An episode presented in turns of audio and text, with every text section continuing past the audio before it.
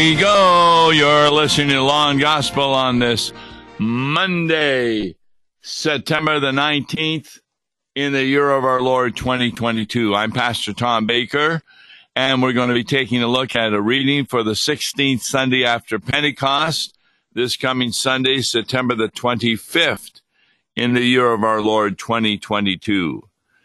We're readings from Amos 6, 1 Timothy 3, and Luke 16. Now, Luke 16 is normally, well, it's a passage most people know, but there's a point of this passage that a lot of people forget. And so we're going to be taking a look at it. Luke 16, verses 19 to 31. Jesus begins. There was a rich man who was clothed in purple and fine linen, and who feasted sumptuously every day. And at his gate was laid a poor man named Lazarus, covered with sores, who desired to be fed, and what fell from the rich man's table. Now, this Lazarus is not the same one that was related to Mary and Martha. Jesus just uses this name. It was a very, fairly popular name, just like Jesus was a popular name in his day. So here was this rich man, and he wasn't really giving any food to Lazarus. In fact, even the dogs came and licked his sores. Now, the poor man died and was carried by the angels to Abraham's side. This is Lazarus.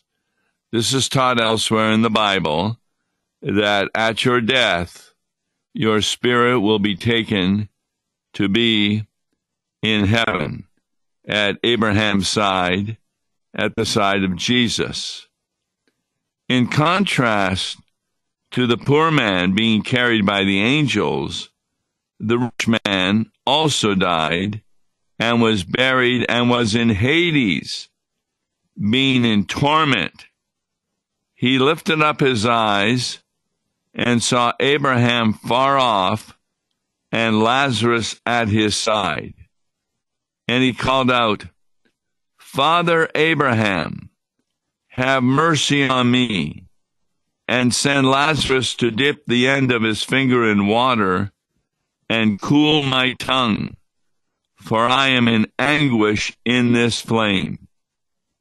But Abraham responds to him, Child, remember that you in your lifetime received your good things, and Lazarus in like manner bad things but now he is comforted here, and you are in anguish. Now, that's a good point to be making to Christians. That because you're a Christian doesn't mean that you will not be in anguish in this world.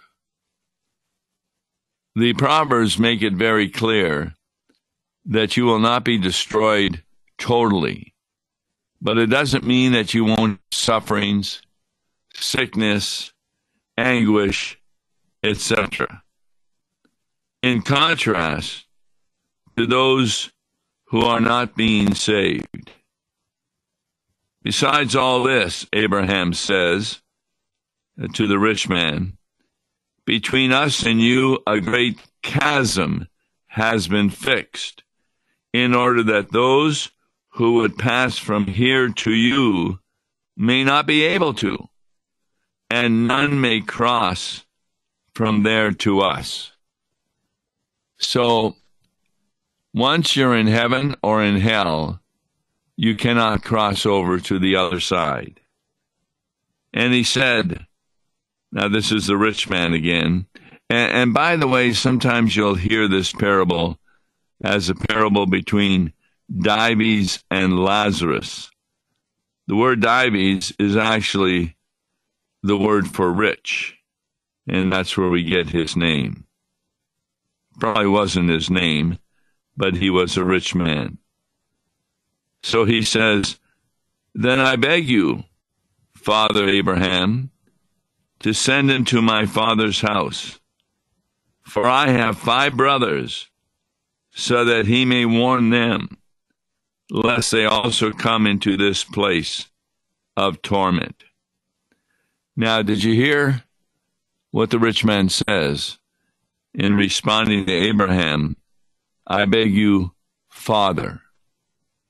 You see, Romans 8 and following makes it very clear that because you believe that Abraham is your father does not mean that you are going to be saved. Many of the Jewish leaders, they said, Abraham is our father, and therefore that's why we're going to be saved. And Jesus made the point to them again and again that no, there are two ways to look to Abraham you either look to him as one to whom you are related, and that does nothing. But if you look to Abraham as the one who bore Isaac and trust the promises that God gave to Abraham through Isaac, that through his seed a Savior would be born to take away your sins, then that is important. So even though the rich man refers to Abraham as father, how does Abraham respond when the rich man says, I have five brothers? Go and warn them, lest they also come into this place of torment. Here's Abraham's response. They have Moses and the prophets let them hear them. Now, today, we would also say they have the gospel and the epistles. But of course, when Jesus is giving this story, the gospel and the epistles were not yet written. But both Moses and the prophets pretty well summarizes the books of the Old Testament. Moses was the books of the first five Genesis, Exodus, Leviticus, Numbers, and Deuteronomy. And then the prophets were the rest of the Old Testament. And Abraham is pointing out they have Moses and the prophets, let them hear them. And it's very, very important to realize that when you talk about Moses and the prophets, you are not just talking about the law you're also talking about the many gospel promises found in Moses and the prophets. Remember the first one to Adam and Eve after they fell into sin? That in speaking to the serpent, God said in the hearing of Adam and Eve that through the Eve, through the seed of Eve, would come a Savior and he would destroy the works of the devil. Eve believed that, by the way. In Genesis 4, verse 1, when Cain is born, that's her first son, she thought it was the fulfillment of the promise that God had given in Genesis 3:15. And the original Hebrew reads, I have gotten a man, the Lord. Many translations put in a preposition that isn't in the Hebrew. I have gotten a man from the Lord. No, she believed that Cain was the Messiah, but instead he was the first murderer, murdering his brother Abel. Then you have, oh, throughout all the prophets, Isaiah, you, you can't find a, a better theological book than Isaiah to tell you about that Jesus is coming. By his stripes we are healed. The Lord laid on him the iniquity of us all. Those are promises of the gospel, and they're found throughout the Old Testament books. And that's why Abraham says, They have Moses and the prophets. Let them hear them. But of course, the rich man knows that he had Moses and the prophets, and that did not persuade him. So he says, No, Father Abraham. He even refers to Abraham as Father Abraham. But if someone goes to them from the dead, they will repent. Now, what's the rich man asking for? He's ask, actually asking that if possible, Lazarus could be sent back to his brothers, and they would see him who has been risen from the dead, and that would convince them. The next statement by Abraham is so important. It's verse 31 of Luke 16. If they do not hear Moses and the prophets, neither will they be convinced if someone should rise from the dead. Now, what is Abraham saying here? Because we believe that Jesus rose from the dead. Do we not believe that? Is that not convincing proof that our sins are forgiven? Well, we need to make a distinction about how the gospel can be understood. It can either be understood by acknowledging that it is historical.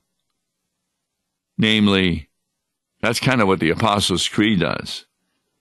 He was conceived by the Holy Spirit, born of the Virgin Mary, suffered under Pontius Pilate, was crucified, he died, he was buried, but he rose from the dead. Now, those are historical facts, and they are meant really for the believer to assure us that this is what Jesus did. But do you know how many theologians today are trying to convince people that Jesus rose from the dead. This passage, verse 31 If they do not hear Moses and the prophets, neither will be they convinced if someone should rise from the dead. What, what's Abraham saying here? You can talk all about that Jesus rose from the dead. But if that is your message, it saves nobody. What? Well, for example, do the demons know that Jesus rose from the dead? Yes. Do many of the Pharisees they did they believe that Jesus rose from the dead? Well, yes. But like the raising of Lazarus from the dead that they believed was true, they thought it was a trick of the devil Beelzebub. So it didn't convince them to believe in Jesus as their Savior. And that's because the gospel is not based on historical facts. It's based instead on promises connected to those facts. So that is very important when you're trying to share the good news with someone that you make sure you talk about the promises about the life, death, and resurrection of Jesus Christ. And all this time in trying to prove that Jesus rose from the dead, that's not going to convert anybody. Because there are those who believe he rose from the dead and still remained in their unbelief. What converts an individual is hearing the gospel promises of the forgiveness of sins, for example. Because the promise given to Abraham was that he would be going to a new land. And that new land was actually heaven itself. That's what he believed. And therefore, the promise of the gospel is based on the forgiveness of sins so that he can go to heaven. There, there were many people in Israel who followed the commandments of God outwardly and even the ceremonial laws, such as the new moon festivals, as we heard about last week. But they were upset with the new moon festival because part of the condition of the new moon festival is they were not permitted to work on that day. And that was the first day of every month. Because in Jewish thinking, the month began with the appearance of the new moon. And, and therefore, that was a time that was, in a sense, a Sabbath day. And, and that's why it also says in Amos that they did not like the Sabbath because they weren't able to sell their wares, their fruit, their vegetables, and they were using dishonest scales. Well, God says He will not forget these people, which is the worst thing you can say to a human being that God will not forget their deeds because it's the opposite of forgiveness. In forgiveness, according to the Old Testament Jeremiah, repeated in the book of Hebrews, God will forgive your iniquities and no longer remember your sins. Now, he's not talking about his memory there.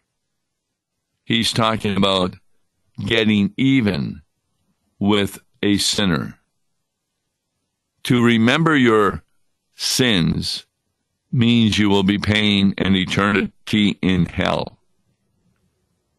To forget your sins means that heaven will be your home. And that is on the basis, and this is where law and gospel is so important.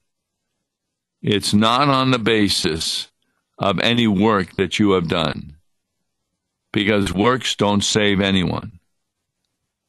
Well, yes, you can do proper works, which are called fruit of the Holy Spirit, but that only occurs after you have been totally saved. And those works are responses to Jesus for having gone to the cross, paid the price for our sins, and therefore heaven is our home. The Old Testament reading from Amos 6 also emphasizes that for this Sunday. Woe to those who are at ease in Zion, and to those who feel secure on the mountains of Samaria. Why? Are you better than the kingdoms or is your territory greater than your territory? Woe to those who lie on beds of ivory and stretch themselves out on their couches and eat lambs from the flock and calves from the midst of the stall, who sing idle songs to the sound of the harp who drink wine in bowls and anoint themselves with the finest oils, but are not grieved over the ruin of Joseph. That means they're not grieved over the people of Israel falling away from the Lord. Therefore, and this is what Amos says, those people think that they are right with God because they have many possessions, sufficient food, and that for them becomes a criterion that God is pleased with them because of their works. But God is not pleased with their works when it all doesn't include proper worship. Verse 5 talks about who sing idle songs to the sound of the harp. Today, it is not wrong to use a guitar in a worship service. I've heard guitars used, and they're very good because they're using great songs. But many of the songs that are referred to as contemporary songs today are actually idle songs. Idle because they do not give Jesus Christ the credit for one's salvation. Idle because they do not assure us of the forgiveness of sins. Idle because they give you the impression that you can achieve anything if you only have faith. Such people should be grieved over the ruin of Joseph. And therefore, verse 7 of Amos 6 promises, They shall now be the first of those go into exile. And Amos is talking about the Babylonian exile. And the revelry of those stretch themselves out shall pass away. They will be slaves in Babylon. And they will be there for years, praying to the Lord for help, because that's what happens when the law's instrument does its worst. You begin to realize, I have failed the Lord. And therefore, the law is a very loving thing to be preaching because it's helping people recognize their sinful condition and how that sinful condition has been overcome by Jesus Christ. And that message, according to Abraham, is found not just in the New Testament, but also in Moses and the prophets there are countless promises in the Old Testament books referring to the coming of the Messiah and also his work that he will take upon himself willingly the punishment of your sins. That's what is meant. My God, my God, why have you forsaken me? And the answer is, because you have the sins of the whole world. There's no one who has sins that Jesus did not die for. But to receive the benefits of the forgiveness of sins, it is necessary to have faith in those promises. You can believe that Jesus was born of a virgin, that he suffered under Pontius Pilate, that he was crucified, that he rose from the dead. And none of that will save you because those are historical events that people and the demons are able to believe apart from faith in Jesus Christ. So it's really a waste of time to try and prove to the world that Jesus rose from the dead. There's no doubt there's plenty of evidence in the Bible talking about hundreds of people who saw him after the resurrection. But that is convincing to those who have faith because faith not only includes believing the promises of the gospel, it also includes believing the words of the Bible. In fact, the epistle from 1 Timothy chapter 3 talks about someone who aspires to the office of pastor. He's desiring a noble task. But then there are certain criteria, and one of them is his ability to teach, not being violent but gentle, not quarrelsome, not a lover of money. He may be well thought of even by outsiders, so that he may not fall into disgrace, into a snare of the devil. And that's also talked about deacons who would have been the elders in that day, that they must be dignified, not double tongued, not addicted to much wine, not greedy for dishonest gain. Because the reputation of a pastor or an elder makes a big difference as to whether the people will be listening to them. Because if they're knowledgeable about a failure in a pastor or an elder, then they wonder whether or not what he's saying about Jesus is true. So, these readings are really good to show the importance of trusting in the promises of God, not just historical facts from the Bible, all which are true. I'm Tom Baker, and we'll continue our discussion of law and gospel on Monday. I'm sorry, tomorrow, in taking a look at a hymn. Until then, God bless you. Listen to Law and Gospel each weekday morning at 9:30 on KFUO. For a tax-deductible gift to Law and Gospel, please make your check out to Law and Gospel and mail to Law and Gospel PO Box 28910, St. Louis, Missouri 63132 or call toll-free 1-877-267-1962. Views and opinions expressed on Worldwide KFUO may not represent the official position of the management or ownership of KFUO, the Lutheran Church Missouri Synod. If you'd like to comment on programs or topics heard on Worldwide KFUO, write us at KFUO, 1333 South Kirkwood Road, St. Louis, Missouri 63122. You can also leave a question or comment on our comment line at 314 996 1542. We are the messenger of good news, Worldwide KFUO.